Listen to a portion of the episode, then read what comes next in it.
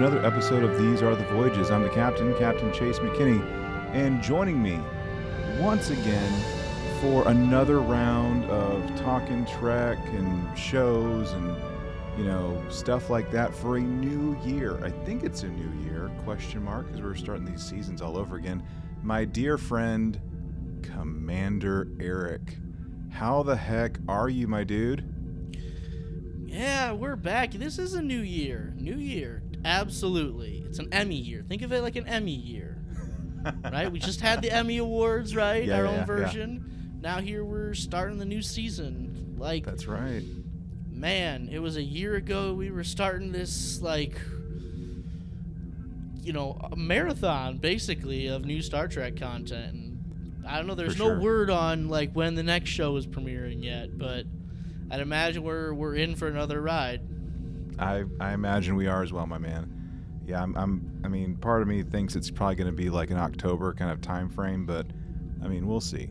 We shall see. But, anyways, before we we get ahead of ourselves and you know talk, um, you know, talk season three of Lower Decks and its premiere, you know, the we've had like two episodes like that have dropped. You know, we had like, um, of course, we did it live, but we also like. Um, uh, published, you know, um, produced whatever, um, an audio version of the TRTV Awards. And then just recently, we had um, our final retrospective that aired on Lower Deck Season 2, you know, to prepare us for, you know, the Season 3 being here. But in reality, you and I, I mean, and David, of course, who's not able to join us this week, we haven't really chit chatted in like two or three weeks, I think. Like, we've just been kind of like, I guess, taking a break, kind of decompressing. We've had a lot of things. I've had a lot of things going on um, since we we stopped. So, yeah, let's let's let's go to the lodge meeting, man. Like, what's been what's been going on in your world? Yeah, it did feel a little weird there. Like like Thursday night rolled around. It's like, wait, I, I don't have something to do. no, What I is this? Yeah, what is this? you know, it's been it's been uh, it's been a time, right? Uh, school started. You know, That's true. new job, new job, new new school, new students, new subject I'm teaching. So I'm excited about that. And you know, I'm teaching 11th graders now, which is different than teaching 7th and 8th graders last year. Yeah. Yeah, I'm teaching at a school that doesn't believe in homework. What? So like I don't have to assign that or grade any of it. No, because our school day is from 8:30 to 5 p.m. Like it's a long school day. And a lot of our students have to like go to work after school. Um cuz we're we're not from like an economically privileged area. So okay. because of that we don't assign any homework. We all everything is meant to be done in class. Wow.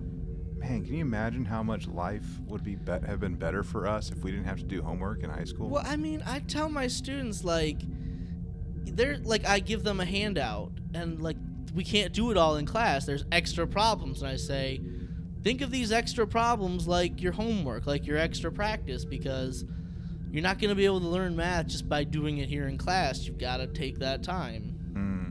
Mm. Mhm. I mean, are they doing it or not? I don't know. Mm. You know, speaking of, of extra practice, I am still waiting on your um, your idiot's guide to calculus that we talked about a while ago. Mm, Yeah. mm. I mean, I've got I've got all the lecture videos from when I taught calculus as an online course. You can just watch those. Well, I mean, I don't know if that's that's like that's designed for like a high school freshman or sophomore to take. Not high school, college, college. Okay. Yeah, I am that idiot, by the way. Okay, well, I'll send you all, you know, what was like 45 Just think of me. Videos or something like that. You can just watch them all over the course of 16 weeks, right? Yeah, because I have I have so much time. I have all that time to play with, of I course. mean, why not, right? You want to learn calculus? Yeah, well, I mean, I do actually. I want to learn that and um, proper physics. So All right then.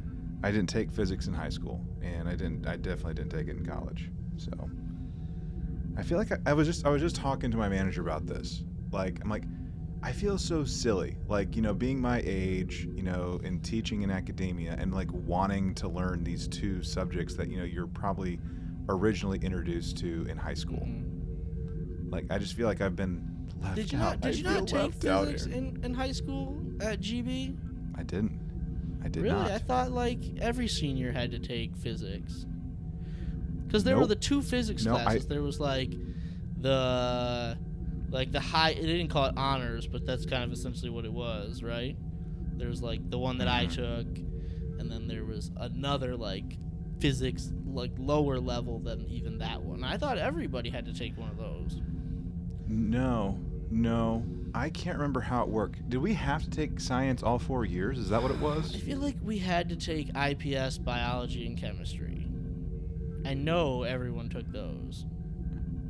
Yeah. So Maybe it was just those three that Here's you had what to ha- take, and you could stop after that. maybe that's what happened. I can't remember how it how it worked out, but um, I, one thing I do know, I remember.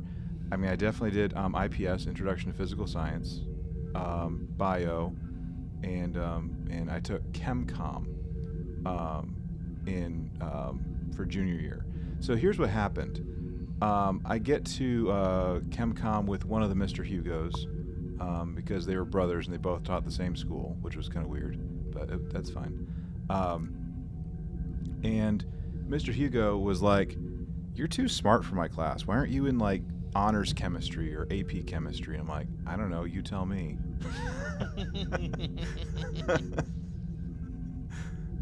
and um, so I can't remember what her name was, but she was um, the the um, like faculty advisor for like Unite or something like that. Um, she was um, I want to say she was like of some kind of like Mediterranean descent. That's all I remember. Um, anyway, like he, he went to like go like you know go to bat for me. You know like hey this kid should be in like honors chemistry and they like looked at my my uh, like how I performed in IPS and like oh well he got like I think it was like a C plus or a B minus or something like that in um, in IPS so he's not eligible to be in honors chemistry. And I'm like what? That's That's so dumb. That is dumb. just it's dumberific man. And so like I mean that period I think it, it was like probably like fifth period maybe sixth period for me. I just ended up just I don't know not really doing anything. Like uh, Mr. Hugo did something I don't know if this happened in any of your classes but he was like you aren't required to take the MEAP. I don't think like right now um, but the MEAP was like Michigan's um, standardized test for different grades in case anyone's wondering by the way it's like a state It's like the STAAR in Texas. yeah, it's, it's just like this like proficiency exam basically that like assesses your learning and readiness or whatever type of thing. Yeah, yeah. Um, that you know high schoolers and middle schoolers and stuff have to take. Anyway, so yeah, I, I, I um, he was like, you're not required to take it in the, this in the fall, but anyone that passes the MEAP, the science MEAP, um, won't have to um, like take the the midterm or the final for this class, basically. I'm like, okay.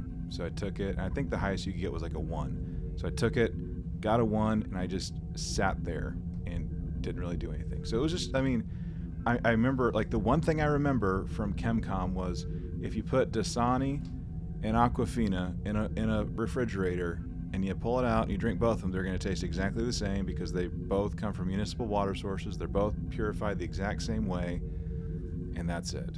So that's the only thing that stuck with me the whole time from ChemCom. So I feel better, I think. But that was a long ramble just to talk about physics and calc. Come on It was. It was. Yeah. Mhm. Yeah.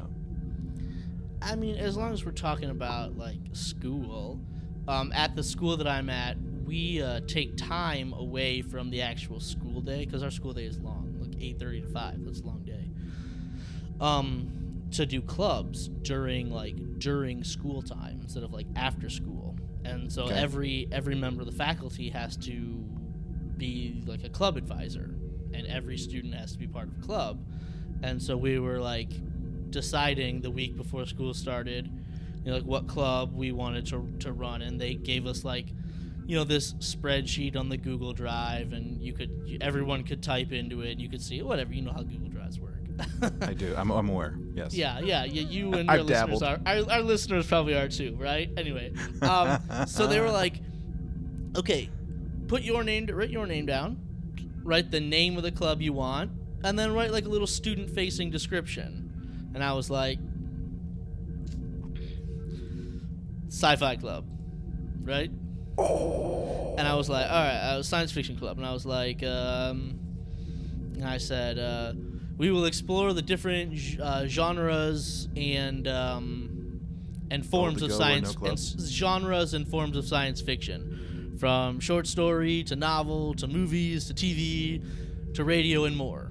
All right, whether it be like fun space adventures, time travel, or social commentary. Science fiction has something to offer everybody. And I was like, this is perfect, right? Because I put the social commentary in because that's big right nowadays, especially at our Sure. school. And I was like, all right. And then I look, I read through the list of what some other people were writing at the same time. And another teacher, Mr. Lemley, uh, wrote almost exactly the same thing I did, word for word. like almost exactly the same thing I did, word for word. And I was like, hey, hey, Mr. Lemley, what's going on here? He's like, let's do it together. And so me and him, uh, we're running Sci Fi Club together. Let's go. All right, man. Yeah, Someone is going to boldly go that's right. where no club has gone before. That's right. We're putting together a good list of things. Okay, okay. All right. Sounds like the Sci-Fi Club's about. We're about to have a spin-off on this show, the Sci-Fi Club podcast. Oh man. That's your new ship. Congratulations. I mean, you know, like, you know, I have a big, strong love for sci-fi. Yeah, you do. That, That's Right. a true story. That's, a true story. Yes. Yeah.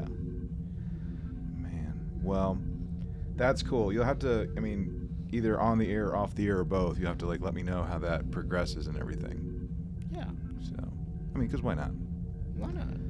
I am interested, by the way. It's not just a platitude. I'm genuinely interested. So, um, well, I guess on my end, uh, I, I don't know how bad it was for you, dude, but um, um, the week of, um, I guess that would have been like August uh, 21st. Uh, we, you know, we'd been like, what, three, four, five, some odd months without like rain period in Texas. Like we've been like in a crazy drought in this state.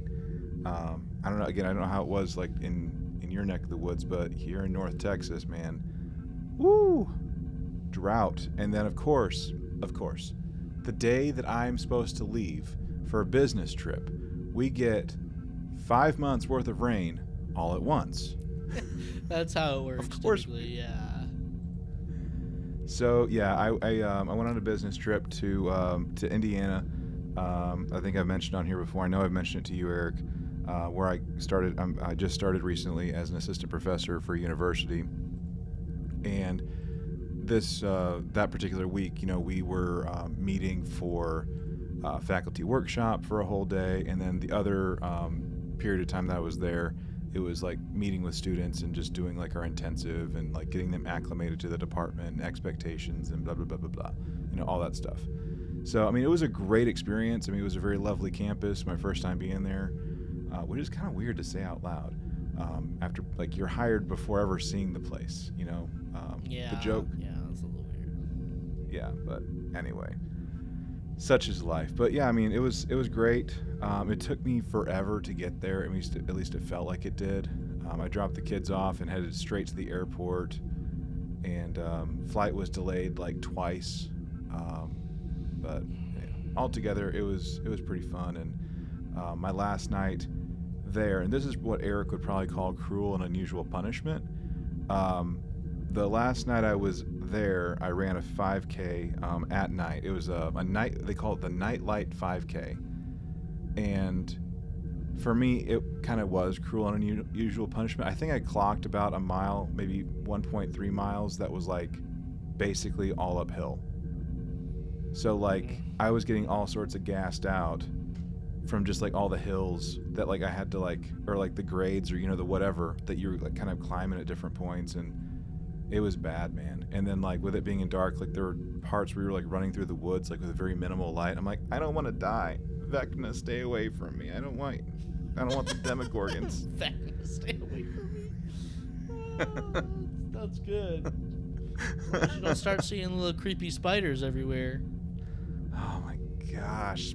Oh my gosh. I, fortunately, I did not hear any clocks chiming, so we're good. We're good. That's, Oh, that's But- funny. Yeah. But it was good. I mean, good times. And um, the next time I know I'll be going back will be, of course, at the end of the year for commencement. But there might be some in between. I have no idea. We're just kind of making this up as we go for right now. So, anyway, are we caught up yet? I think we are.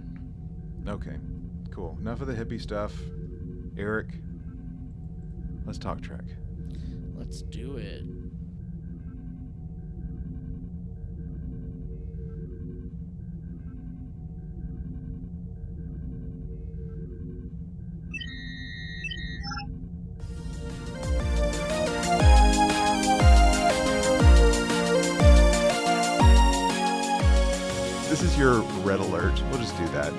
Alert as we go into spoilerific territory to talk about the season three premiere of Star Trek Lower Decks Grounded. Eric, we're back. We're back in the land of Lower Decks. More animated Star Trek. The last time we had any form of animated Star Trek was, of course, Prodigy. Um, but here we are. Mm. We're back with Boimler and Company, um, picking up basically right where we left off uh, for the most part. And uh, season two, of course, ended with uh, Captain Freeman being um, arrested, you know, and taken into custody. In, custody, cu, cu, I can't talk. Words are hard. Being taken into custody um, to stand trial for um, destroying Pakled Planet. So, um, so yeah. How about that, huh? Yeah. How about that? I, I gotta say, when we we're gonna start out this episode, it's it's if you've listened to us as we've done these, you'll know that Lower Decks is not my favorite show. Mm-hmm. I don't think it's David's favorite show, and I don't think it's Chase's favorite No. show. um, that said, and and the the season premieres of the of these have been some pretty bad episodes, actually. Um, in my opinion, like this the season one premiere, probably the worst episode of Star Trek in a long, long, long, long time. um, season two premiere nominated for worst episode at the re- most recent TRTV awards. Go back and listen. um, I will say this episode, the first time I watched it, I did not like it. Um, but, but the second time I watched it, I w- there there's some some good stuff here actually, right? Like I, I did not like it the first time, but that second time, I'm like, you know what? Let's let's try to give the show some credit here, because I think I know what it's trying to do, but uh, maybe maybe not. But it still has some of the classic, like pitfalls of lower decks, but let's let's let's try to give it a little credit here. So I'm just gonna come out the gate with this because I like starting um, on the at, with this kind of perspective, and of course, like we'll go through our painstakingly detailed recaps like we always do. But I really like this episode. I just want to say that I, I really enjoyed the premiere, Okay. and I didn't like what was it? Second Contact. That was um, what the the series Yes. premiere, wasn't it? Yes. Not not a fan. Was not not a fan of that. Um, and uh, Strange Energies really didn't like that one. But Grounded, Nope. there's something to this episode, man. Like, I don't know if I I don't know if I quite want to say that Lower Decks has grown its beard, but I do see a little bit of stubble. I see maybe a little bit of stubble on this. So. So we'll, I, I don't want to be singing its praises too much, but I do want to give credit where credit's due, and I thought this, I, I did enjoy this episode.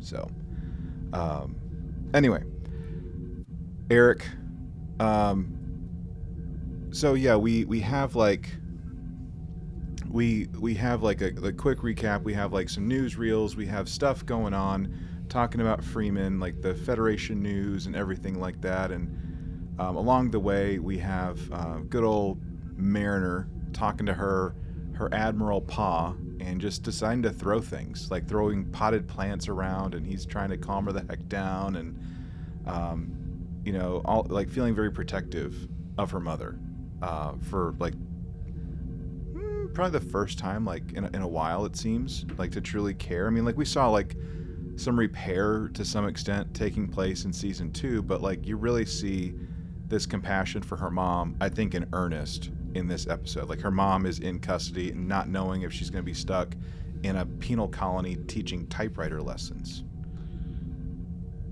Right, yeah. hmm Yeah, but in, in classic Mariner fashion, she's a she's a big petulant child sometimes. Yeah. You know, if things don't go her way, she doesn't get what she wants, she throws her temper tantrum. And that's that's what she's doing here. She's she's having a little temper tantrum in her dad's office, saying, "Dad, you're a four-star admiral. Like, how did you let this happen?" You gotta trust the Trust the system. Trust the system, Beckett. hmm Which she doesn't, of course, doesn't trust No, it. of cour- of course so she she starts her scheming, and of course, like throws a few more potted plants around the room just for grins and giggles. Um, That's right. because why not? Um, so she through, through a series of events, and I might be skipping around just a little bit um, because, like, I mean, we're getting the gang back together. I mean, that's really what we're doing. We're getting the gang back together. Um, the Cerritos we know is um, it's it's in dry dock basically. I mean, like the last time we saw it, it was naked. Um, you know, trying to um, get through. Uh, what, what was it like? A it was like some kind of cluster, and it would have like ripped ripped it apart or something like that. Uh, Yeah, I think it like it would have drawn like whatever it was trying to go through. I think they would have drawn the energy of the ship. I don't know the energy of the right, but hull or whatever. Yeah, they had to they had to strip it the hull the outer hull Yeah. off. So, um, so the Cerritos is like somewhere. We don't know where exactly it is, um, but we need to figure some things out. And, um, uh, anyways, I think the next uh, character that we end up uh, reconnecting with is Boimler.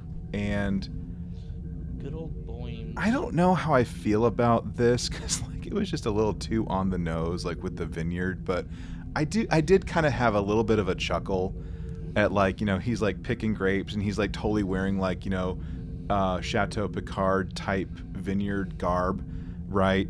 And they make raisins. They make they raisins. make raisins. I, when you told me you owned a vineyard, I thought you made like wine. no, just grapes. And we dry them. a lot, a lot. you know, as as as like I know we're laughing about the vineyard scene and them making grapes, but like this is where I said this show it is what it is at this point, right? Mhm. I know Chase like did it grow its beard, but it is what it is and it the showrunner, the creator cannot stop himself. Mm. He literally has no control. He like literally cannot stop himself from doing this, from making sex jokes. That's like what this show is at this point. And all of the other people working at the vineyard are scantily clad women. Not that there's anything wrong with scantily clad women.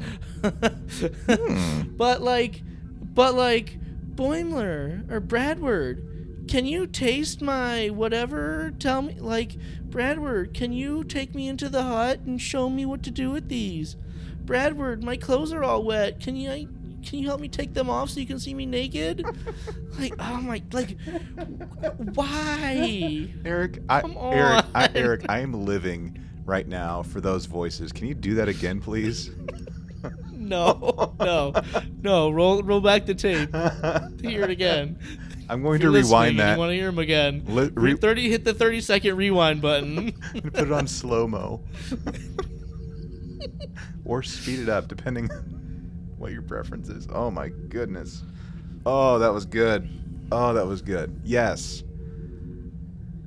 So yeah, um, part of part of the conversation, of course, you know, like Mariner's like just like overhearing him like talk about Boim's stuff, um, and he, he along the way, like we find out like this important piece of information that really jumpstarts stuff and gets even more people back together, and it's the fact that Boimler is being Boimler, right?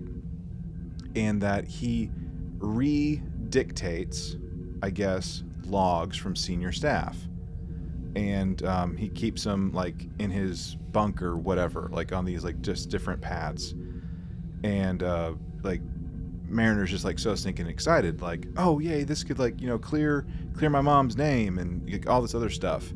Um, but like you know, but we need like an engineer or something, you know, to like finagle some stuff and make things happen. So of course, we track down Rutherford and Tendi at this point. Go Rutherford, that's my boy right there. Love me some Rutherford. And um, they're like wearing like some goofy kind of outfits, and they're just playing. And like, of course, like they're just they're they're having this like meaningful conversation about stuff, and Mariner's just like waiting the doorway for like the perfect moment to make her grand entrance, and we have everyone back together. And this is essentially almost. left out of. I was gonna say, going. I was just gonna say, like this is essentially like almost a shot-for-shot recreation of Search for Spock, like the beginning of Search for Spock, basically. Yes, but you left out one very important detail Uh, of that story. What if I was waiting for you to say it? Where? Oh, okay. Where were Boims and Tendi eating this dinner? t- Not Boims. Ruthy, Rutherford, and Tendi eating this dinner. They were at Sisko's Sisko's. Creole Kitchen. That's right. That's right. Oh man, Sisko's Creole Kitchen. No, you know, I'm just gonna tell you right now, like Chase, when you come to my wedding, we're having we're having dinner at a Creole at a really classic Creole kitchen in the heart of New Orleans. So Let's go. I'm here for it. You, it's not Sisko, it's not Sisko's because it doesn't exist yet.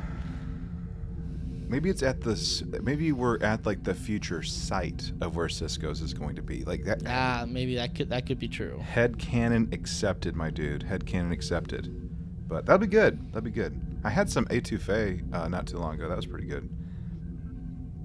So anyway, Nice. nice. but yeah, we're at Sisko's, Yeah. and um, um, along the way, like you know, we, you know, we're gonna try and like beam to a ship, and you know, like I think we've we're like you know trying to get like a general idea of like where the Cerritos is, so we can beam to it.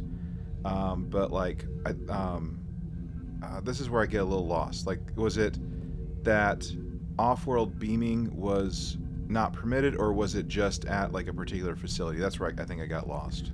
So yeah, so they they had to get up to dry dock, but in order to do that, they had to go because there are a bunch of dry docks, not just one. Right. Obviously there's not just one. So in order to get up there, they had to go to this transporter site because transport access is restricted. Yeah, yeah, Uh-huh. and so there they are prepared to meet this like chief who's like an old school like security officer. Like, Damn, I don't want to fight somebody. and you know he's a, like a frail little old man, right? hmm hmm That's right. That's right. And um, like you know, he's like kind of like catching on to them, and he's like, "Oh, don't worry about it. It's fine."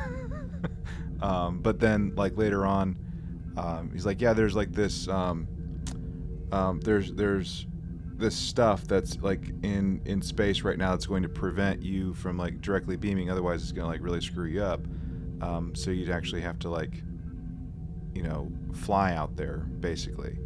And um, we hear about like um, a certain ship, kind of. Um, and Mariner makes this wonderful suggestion to be um, to see if we can beam elsewhere on Earth to um, hitch a ride to space. And um, Eric, what location is it that we get the opportunity to uh, beam to and revisit? Well, Chase, that would be the historic Bozeman, Montana. That's right. The site of a historical event of significance. That's right, the site of first contact, and we finally get to see, you know, Zefram Cochrane, like the statue, with his arm stretched out to the cosmos, and, you know, I had like kind of mixed emotions about this. Like you, you, and I hope the listeners know how dear First Contact, the movie, is to me. And like I hear I hear the the overture, you know, for for First Contact playing, and I see that you know for the like Bozeman has been kind of turned into like a little like kind of amusement park, and you know for maybe like a quarter of this scene, I was like, huh, that hits me in the feels. But then the rest of me was like, eh. Uh, uh, I mean, I mean, I have a hard time believing that this site would be turned into an amusement park. Like, I get, yeah, uh, like more of a museum, right? yeah. But, but I think Picard did say that the actual Phoenix, and this is where like when I first watched this, I was like, they're not actually like turning the actual Phoenix into a into a like a, a roller coaster ride. And I was like, I remember the second time I was like, oh, that's right, yeah. The Phoenix, the actual Phoenix, is in the Smithsonian, That's right. right museum in Washington, and these are just replicas. I was like, whoo, that's sacrilege right there. That's like blasphemy. Yeah, yeah, yeah, Yeah. yeah. I, like like a museum, a historical site, right? Something where you like people like uh, come to it with a sort of reverence almost, not like, oh look at me sell my you know food and drink, you know, and like the Vulcan ship was like a kid's playground, right? The there was a slide going and there were swings. hmm That, that that doesn't strike me as being what historic Bozeman would look like. But I get it. This is a comedy, right? It's poking fun at these things, right? Yeah. I, I think I understand what it's doing here. Yeah. Yeah. I have to like just, you know. Yeah. I mean, I mean, was it cool to like see like a, um, like a, a a Xerox copy of the of the Phoenix like flying up out and like going to orbit? Yeah. Was it cool seeing like the nacelles like pop out? Yeah, that was cool. Was it fun seeing a hollow Cochrane um, put on his little you know like one hit wonder track that he like flew his his uh, first contact mission with. Yeah. Tony, we got to abort. Oh God. no, wait. I found it. Let's rock and roll. I did okay. I did appreciate the fact that we had, um, we had James Cromwell revo- like come back, you know, and reprise his role as as Cochrane. That was cool, by the way. Yeah, one thing one thing for certain that came out of this episode. We have a nominee for next year's TRTV awards already. Best legacy character moment. Yeah. It w- it was pretty good. I mean, honestly. Yeah, no, it was cool. It was it was it was pretty cool. It was it was cool. So, thank you, James Cromwell, if you listen to our show, for coming back and uh, playing your character all over again. yes. So, We appreciate that. yeah, man. So, um, yeah, I mean, like we got like some sweeping shots of of Bozeman, you know, in, in animated form, and um, and so the crew they get on they get on the the Phoenix, they do the thing. We listen we listen to some music, and um, there's just some random dude who's like terrified. And I love the fact that Rutherford just goes in like he's ripping stuff. He's like, "Sorry, Mr. Cochrane," and like makes him go away. And they like just override some things to go to warp. Which, if you're just like a roller, this is I'm just like I guess I'm poking holes at this, but like if you're just a roller coaster that's just supposed to go up and down, why would you have an active like warp capable anything, right? Like why why not just have like impulse type of thing? No, that's fair. Yeah, I mean, I guess they want to show you the um, the full experience, right? I they guess, want yeah. you to feel what it was actually like inside that. And they're only going warp one, right? Yeah. And you know, we we have we have it's been like established in Star Trek that you you probably shouldn't go to warp inside a solar system. You should probably like you know just because no faster than light, no left or right. You know, you should just be in the clear out into space, and there's a lot more gravitational pull, Yeah. right? Bending of bending of space time. the closer you are to planet. True story.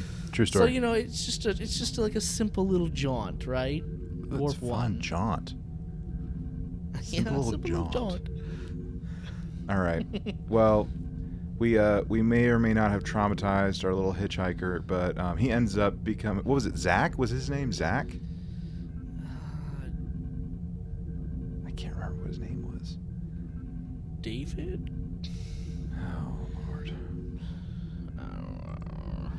It's fine. It's fine. Everything's fine. Everything's fine. This is. You're taking away my like expert like knowledge card here. I am not taking it this random guy's name. You have done that yourself. Um, You have done that yourself. That's another another fandom. um, okay. So, our we'll just call him Zach because I can't remember it right off the top of my head. And someone in Listerland is screaming at us like, "How dare you not know that name?" It's fine. Um, it's fine. It's fine. And he was he zips off to explore the cosmos in the recreated Phoenix. Well, uh, we all make it to the the Cerritos. We find the logs, but the logs are not Boimler's logs, but they're not quite what we think they are, because they have a few extra things thrown in for fun. Yeah. Sorry. Eric, don't make me bust you back to ensign, man. Look at me. Whew. Look at me. I'm the captain. yes, yes, you are. yes, sir. oh, that's an inside joke. Okay. Um, so yeah, we find yeah we find we find these data pads like these recordings like these logs and everything, and it's not it's not what it's not completely what what Boimler was talking about. Um, there may or may not be some embarrassing things that you know Boimler added in for posterity and grins and giggles, I guess. Why? Yeah, that's okay. I don't care if they're embarrassing. They're gonna. T- we're we're a bunch of lower deckers. Deckers. We're low ranking. They're not gonna take us seriously with this kind of stuff.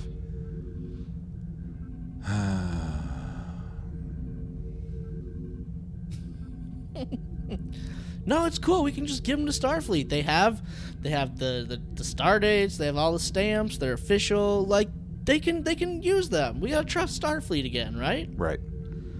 We have to do exactly what Dadmiral told us to do. Mm-hmm. Mm-hmm. So what do we do? Let's hijack a ship. But before we do that, let's send everyone away so Mariner can save the day. Yes, because she's Mariner. Um, Because she decides the logs are not worth it. They're not going to work. So this okay, so this is the part like this is something like it, maybe it's like just something simple, maybe it's kind of innocuous. I don't know, Eric, but I, I don't know. I don't know if I want to make a big deal out of it, but I might. So you might have to rein me a little bit. Um. So she she forces um, her buddies right. She she makes sure that Boimler, Rutherford, and Tendi are on the shuttle, and that's like basically put on autopilot to return to Earth so that she can hijack the Cerritos. If um, I'm not mad at it, I don't think. Jury's still out, but somehow I feel like if we could just like do the old switcheroo and make something pretend it's Earth so that it, we can like autopilot back to it, I feel like that would have been done a lot more in past shows. Like, I, I- mean, like, I'm in this like weird place, and, and I don't know if like you had like a, a strong reaction to this or not, Eric, but I'm in like this weird place of like, that's genius, but like, it's like, really? All at the same time, like, I don't really know what to do with it, uh, with that particular scene. I liked it, but I didn't like it. I'm just kind of stuck in this like weird limbo. Any thoughts on that? So like Mariner just typed in the coordinates to Earth, right? Yeah, and then and, then Boimler uh, just gets on the and locked out locked out controls. Yeah, and then like, but then, yeah, but with like the the runabout or the shuttle, whatever it was, act- it looked like a runabout to me. Um, he just literally got on the touchscreen on the shuttle, whatever thing, and he just like was like, "Oh, I'm gonna make this make the the Cerritos um, read as though it's Earth instead of the ship." So like he just literally like just like toggled. He just like switched it, just in a moment. I guess I didn't even catch that. I thought they just were able to undo the the lockout. No. Yeah, you're right. That would be pretty, pretty u- useful. I mean, could be useful. Probably something they would have mentioned before, right? Yeah. Yeah. Yeah. But and here's the thing, like, and this is why I'm not completely mad at it because it was it was pretty smart, like how they did it. Because if you remember, here in a moment, whenever the the shuttlecraft is like coming back to the Cerritos, he's like, "Oh shoot, shoot, shoot!" It thinks it's Earth, and that Earth's gravity is gonna like force it to slow down. I like that. I did like that. That was Yeah. smart. Um, and the fact that you know it did crash in in the shuttle bay, I did like that. That that that like it didn't automatically like just fix itself. Um, so good job, good job, lower decks, good job. Yeah. Um yeah. But like let's let's um let's talk about one thing important here for a moment because the reason why we couldn't beam up to the ship in the first place, the reason why we had to go steal a replica Phoenix from this Bozeman amusement park thing, there was some swarm of space bug things called Veruvamites, right? And they they blocked they were blocking transport. But when we got the Cerritos out into space, they were clinging to the hull, and they were, in the words of Beckett Mariner, wait, are they having an orgy? Please, like, ah, like, I said it earlier. The writer, the creator of the show, cannot stop himself. Mm-hmm. Can't he? Like, literally, cannot stop himself. Like, why? Like, why? Why do we need to keep doing this? Like, I'm sure there's somebody out there who loves the, this type of joke thing, but like, I just I don't get it. I don't see the point of constantly doing Mhm. that. Like, I, I don't think it adds anything to the show for me, and I, it's not funny anymore. You know what I originally thought whenever the the Veruvamites were um, getting on the hull, like there was some there, there was something in like the line of dialogue that made it seem to me like they were somehow regenerating the hull, or that they were like providing some kind of like equivalent of like the hull just by being on it. So like I thought we were going to like somehow partner with them to be able to fly and go wherever and like do do a thing type of thing. Um, that's what I was originally thinking. And then yeah, like you said, that, would have made sense. That would have been kind of cool, right? I mean, I thought it would be kind of cool. But yeah, like you said, like um, I was doing all right until they said orgy. I mean, I was legitimately doing okay, um, like with this episode, despite everything else. Um, it was just kind of like a, eh, really, like I wasn't. I didn't have like as strong of a reaction as I think you might have had, but I was still a little annoyed by that by that line in particular. So Mhm. anyway, I just I'm not sure I understand it. yeah, I, I get it, man. I hear you. I hear you. Yeah. So, um, I mean, we're we're almost at the end. I mean, like, of course, like we're we're stealing the ship out of space dock, and um, or you know, sorry, or, And, or you know, not I space like dock, I dock. like that as we're getting caught, right? Tendi comes up with a great idea. Let's and let's pretend that we're you know the actually lower deckers like and we're trying to take some initiative and do some science project and you know there's you know we we're doing hands-on research and it's fine and, and it works and they're like yeah look good for you lower deckers like you know trying trying to do something like study these creatures that's what starfleet's about is studying new life. Like good for you. We'll just need the name of the person who authorized this survey. But i like i like Tendi she ten, that was smart thinking. Good for her. Good good idea. I like that. Hmm And then like, they sweat for like what all of like ten seconds, and I did, and it's Captain Freeman, like with um, with ransom and with her whole with her whole Yeah. senior staff Yeah, yeah, and it was like the whole the whole thing was like, yeah, you you you should have trusted, you should have trusted Starfleet. You know, they would have done the right thing, type of thing. Wait, why would I do? I told you to do that, Mariner. Beckett, I told you. Oh, You know, you know what I like about this here? It's like this show's called Lower Decks. It's about the people that are not like supposed to be quote unquote important, right? Mhm. They're not supposed to be the the best trained, right. the the most highly qualified at this point. But we we always see, hey, if ever there's a mission, let's send these same four people on the mission, regardless of if it makes sense to send them on the mission or not. We're sending them because they're our main characters. But like, if you go back to the last season finale, it was Rutherford who came up with the idea to strip off the outer hull. Like that was his idea, like a supposed like underqualified, less experienced lower decker. It was Boimler who went and got like the last panel off of the off of the ship. It was Mariner who was posting up like giving directions to Ransom to help fly the ship.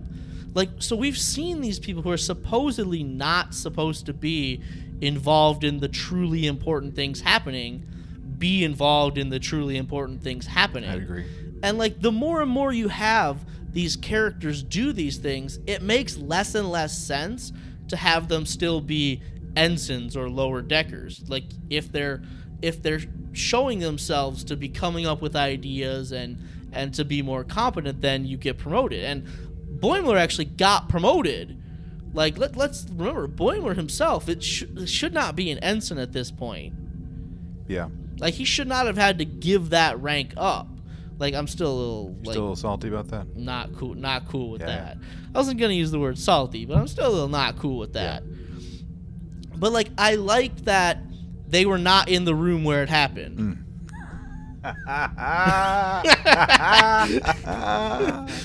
I see what you did there. you saw what I did there? Oh, I understood that reference. I did. you were not, good you're one, not huh? uncultured swine. Good job. Good job. Yeah. but they want to be in the room where it happens. Yes, they. Especially Boimler. He Boy. wants to be in the room where it happens. After, well, after the the Great Vineyard, I don't know if he really does.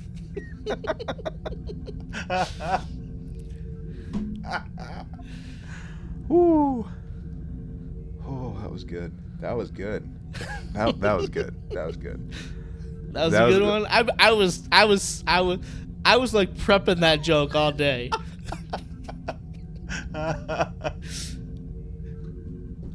you have to show me your notes or something. You're like, I don't. Oh, it's fine. Yeah, yeah. You know, the uh, maybe I'm getting a little ahead, but you know, you're talking about promotion, and we saw, um, was it Dr. T'Ana, um, you know, basically say like, I want you to be like be trained like to do more senior stuff because you master things so quickly and easily. I to Tendi. to Tendi, yes. I really hope that that isn't forgotten because that would be doing Tendi dirty, and oh yeah. and she deserves it as far as I'm concerned. Her and Rutherford, I think, deserve it more than anyone. Oh yeah, and like yeah, and like, what about that whole Rutherford thing of like? The memory, I mean, they've got to like the memory thing. Mhm. They've got to like bring that Mhm. up too. yeah, yeah, because like I mean, we didn't really see much of like the, but like all the pop up stuff happening, again, hmm and I mean, I'm pretty sure he did, you know, kind of wipe the memory to a certain extent, didn't he? All the back, but like all the I'm talking about when yeah. he wiped all the Yeah, yeah. backups. Like there was that flash of like, oh well, he'll just think that he did this on his own. Like it's like I don't know some Section Thirty One stuff. Probably, Probably. It's probably where they're going with that. Probably. Yeah. Anyway, well, this um I mean we're almost at the end and I, I think this is kind. Anyway, we get a good drop here. Uh, a, a team of people led by myself and and not by myself, but like led by Captain Bateson. Did you I catch did, that? Yeah, good old Kelsey Mm. Grammer. Kind of looked like Kelsey. Grammer It did. yeah. Which was very, I mean very much chain of command esque, you know, with like their outfits and everything like that. But yeah, like we found out it was all a, ploy by um, by the Pakleds themselves um, to force the the force Starfleet and the Federation to put them in a um, what was it like a, uh, uh, a Like resource-rich planet? Yeah, planet. that's what it was. Yeah, and Mhm. of course it didn't work, but Of course, it did. so. Um, but yeah, this I mean it it works out, but um, I again this is kind of like a love hate relationship of a scene that I had, which is in the very end of like Mariner, like or Beckett, whatever you know, we just you, you keep getting away with things, and we can't protect you. We can't keep doing this. Like, and it's it's the Dadmiral, and I I really hate saying Dadmiral because Dadmiral is reserved for Vance as far as I'm concerned. Yeah. Anyway. Yeah, but I think it made sense here. But yeah, like the the dad. So okay, but yeah, the Dadmiral and um and Freeman are kind of giving her a stern talking to, and she's like, you know, instead of you like being under my authority now, like I'm gonna do it with uh, uh have you have you be under the command of Ransom now. And he has like this evil, Well, he- evil, mean- conniving laugh. Like, why wasn't it like that to begin with? I mean, yeah, that's like everybody reports to the first officer. That's like how. I mean, I know different captains can run their ship differently, right? But pretty much we've seen everybody reports to the captain, to the first officer. But even still, But, your like- your like, family, like, even why would you, why would you like report to a family member in a chain of command? That seems well, like but issue. like that was, I think that was the whole point of like the end of season one Yeah. is that like they were trying to like work together more. which is fine like fine with them working together more but like ultimate like you know supervisory type of responsibility that's an issue. That's a conflict of interest right there. That's dual relationship type stuff right there. Yeah, I agree. so anyway i mean like we're we're there. I mean we're we're done. And like that's just where it leaves off. So um yeah we're we're one episode in. And um that's that. Any final thoughts on this episode before we go to more of the evaluation of stuff? No, I think we're good. Okay. Well, we're we're we're gonna go somewhere. We're gonna go somewhere. Um, it's been a minute, and um, Eric might shake his head at me, but it's been a minute, um, and we're gonna talk about the Delta and uh, the different divisions of Starfleet service and how well it was or wasn't represented in this particular episode of Lower Decks. Uh, where we look at um, we're looking at command, like with leadership, leadership decisions, leadership theory, things of that nature um, course, science as well as with um, operations, whether that's tactical, that's communications, that's engineering, things of that nature. So, Eric, how how to you know this season three premiere grounded do with the Delta? I have a difficult time giving out like a command um, delta specifically because like we're not dealing with the command staff here like at all really. I mean you have you have the dadmiral like saying trust the system Yeah, but you don't have him like which he's trying to tell her listen there's something going on that you are not privy to because you do not have the rank. Yes i know this is your mother but you do not have a need to know everything that's going on and like he could have maybe tried to be a little more clear of that um but he just said let trust the system uh he's really the only person like in command that's that's in this episode because Carol Freeman just shows up at the very end. Um, and like, like Mariner is a terrible leader. She's not like leadership material. Let's let's, let's be honest, right? Um, so I I'm not I don't I, can't get I cannot give a command here, but like I can definitely give like you know an engineering delta to Rutherford for you know figuring out how to reprogram the the the theme park ride. Um, I guess you could give like an engineering to um, the switcheroo and reprogramming the the um, the shuttle pod and the idea of you know oh it thinks Earth's gravity is going to slow us down. I think there's some engineering that that you can definitely do there. Um, and then I I think you can give Tendi a science delta for um, you know coming up with this plan to to hey we're, we're doing this science project and they're not really doing a science project but it's it's good thinking it's something that like sounds legitimate and something that you can at least like oh i'm a scientist here's something that i can figure out that we can that we can use to get past this so i'm even okay like giving a sort of a science delta for that Yeah, and that's I think that's high praise. Um, that we're even that you're giving it out in this show. Um, by the way, um, yeah, like I think I think you're you're, I mean you're you're reading my mail, um, and, and like I, I've already I've already said like I really enjoyed, like how the the shuttle pod the switching thing and like the ship and like how the gravity like isn't lining up like i thought that was really smart.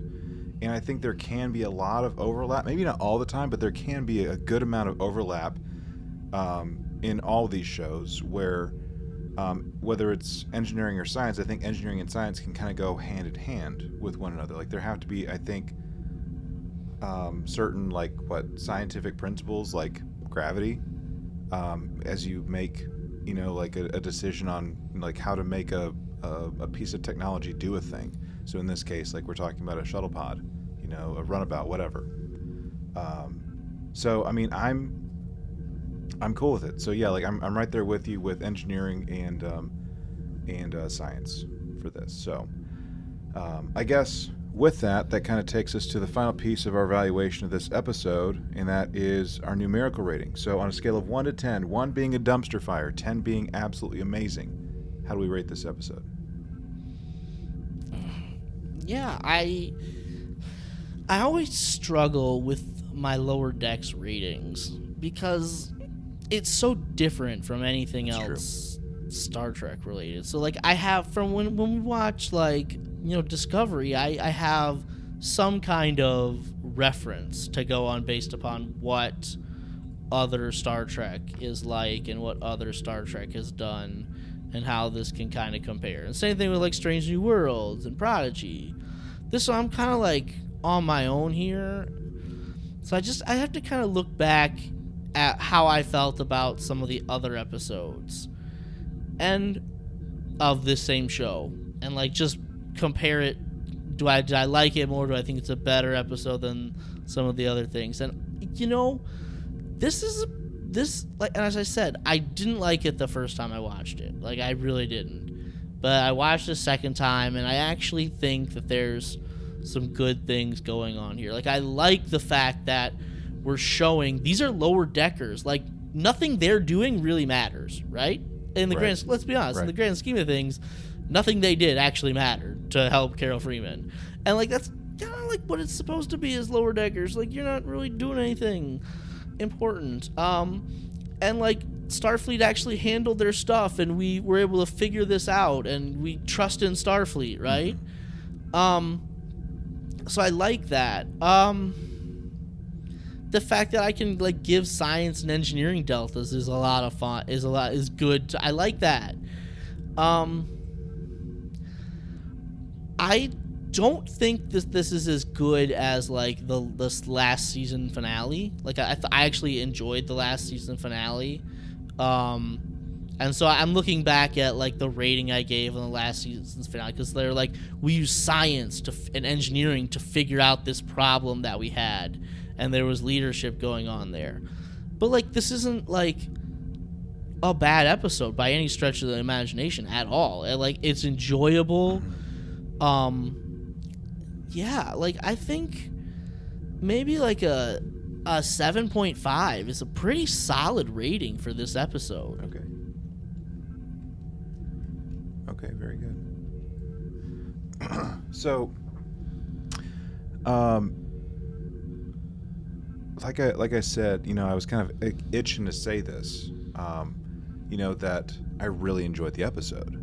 Like I was I was itching to say that to you. I mean, like we, you know, like when we were leading up to shows, like we'll sometimes just kind of like do like, um, kind of like um, like very minor check-ins in terms of like you know have you watched it or like hey get ready for this or you know whatever type of thing or dang that was good and um, I think there was like a text or two that came about from from one of our, our text chains uh, about this episode, and I'm, I mean I'm looking at my ratings even right now from the last season, and I mean I think last season mm, was probably a much uh, overall like a probably a better performance than season one for us if I'm maybe remembering it right. But like season one, like we just kind of like did like one single take on because we weren't doing. I don't think we were doing like weekly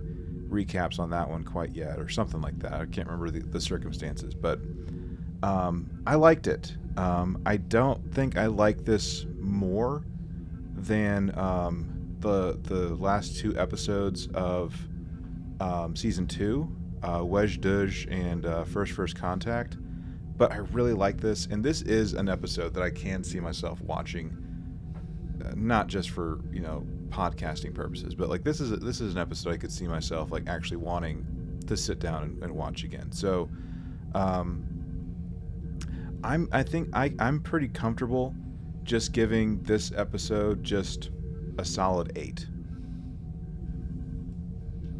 Okay. I mean, it's it's I think it's just a little bit better than average. I mean, it's it's pretty satisfactory um, overall. So I think Yeah. I think you have some good good Star Trek stuff going on, um, and then you have like you know some of like the the crude humor thrown in, which I think you just gotta gotta expect, um, you know, with the formula that is this. So uh, without David's rating on this yet, I mean.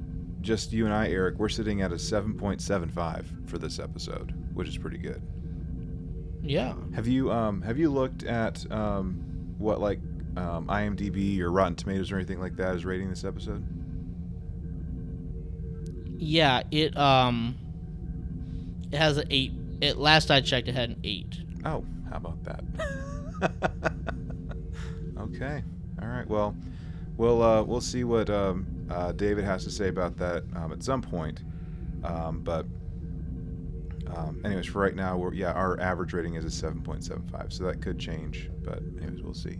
Um, but before we get out of here, let's talk about the most important part of um, this here podcast, and that is, of course, the Twitter poll. All right, so I have, um, um, you know, you know what I do, Eric, right? You know what I do.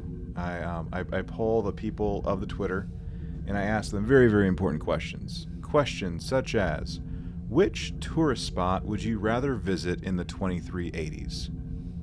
It was just two choices: Bozeman, Montana, or Sisko's.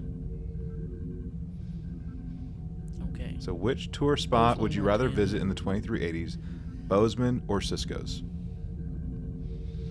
Well, if we get the Bozeman, Montana of Lower Decks, which is essentially a theme park, right? Eh, it might be kind of a ripoff. I, I would imagine like twelve dollar hot dogs and No, fifteen dollar beers, right? I know we don't use money in twenty three eighty, right? Exactly. yeah,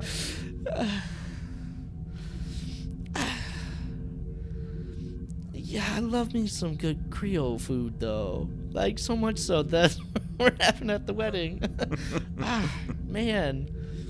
I feel like New Orleans would just be a lot more fun than Bozeman, Montana, right? Because I could go to Sisko's, get a nice meal, and then go get a hand grenade down the road.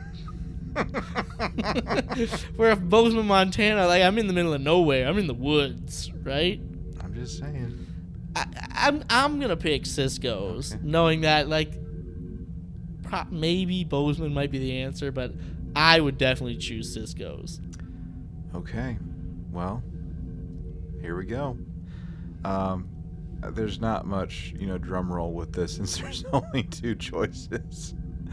But um, yeah, um, I will just say this: that um, uh,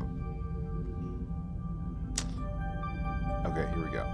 The the winner for this particular poll with 66.7% of the vote, Bozeman, which means Sisko's got just one third of the vote. So, thirty-three percent. Yeah, like, yeah, I, like I said, that's what I said. I picked Sisko's knowing full well the answer is probably Right, not. and you also love Deep Space Nine, so there we go. Yeah, yes, which uh, the, theoretically we're going there. I mean, not theoretically. I think we're going there this season, I mean, according to the the, the trailer. yeah. Here we go. Here we go. So anyway, that is it. That's that's all we got for today. So That's the show. that's the show, gang. That's it. So we're off to we're off to the races again. Uh, we'll be back um, again uh, next time for um, episode two of season three, the least dangerous game. So um, anyway, Eric, thank you as always for uh, for joining me in on the shenanigans. Um, and I'm hoping David will be able to join us as he's able to um, as we you know venture out with more lower decks. But um, anyways, what y'all what y'all think um, about about this? Um, you know, did you um, do you agree with it? You know, do you not agree with it with what we had to say? uh, we'd love to hear. So anyway, um, you can get in contact with us, um, open up hailing frequencies, stuff like that, um, at trtvpod at gmail.com.